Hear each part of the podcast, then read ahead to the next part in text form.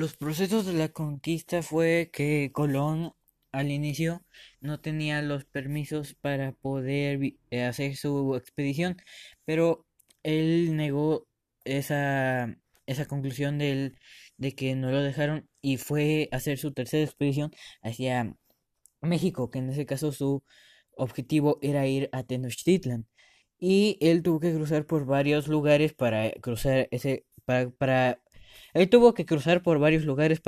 llegar a Tenochtitlán. Y en ese periodo hubo una guerra contra Cholula y después conquistó Tenochtitlán.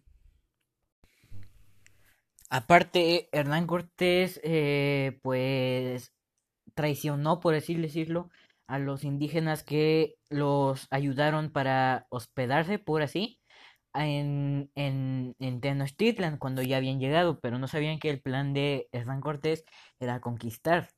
Así que, pues, Hernán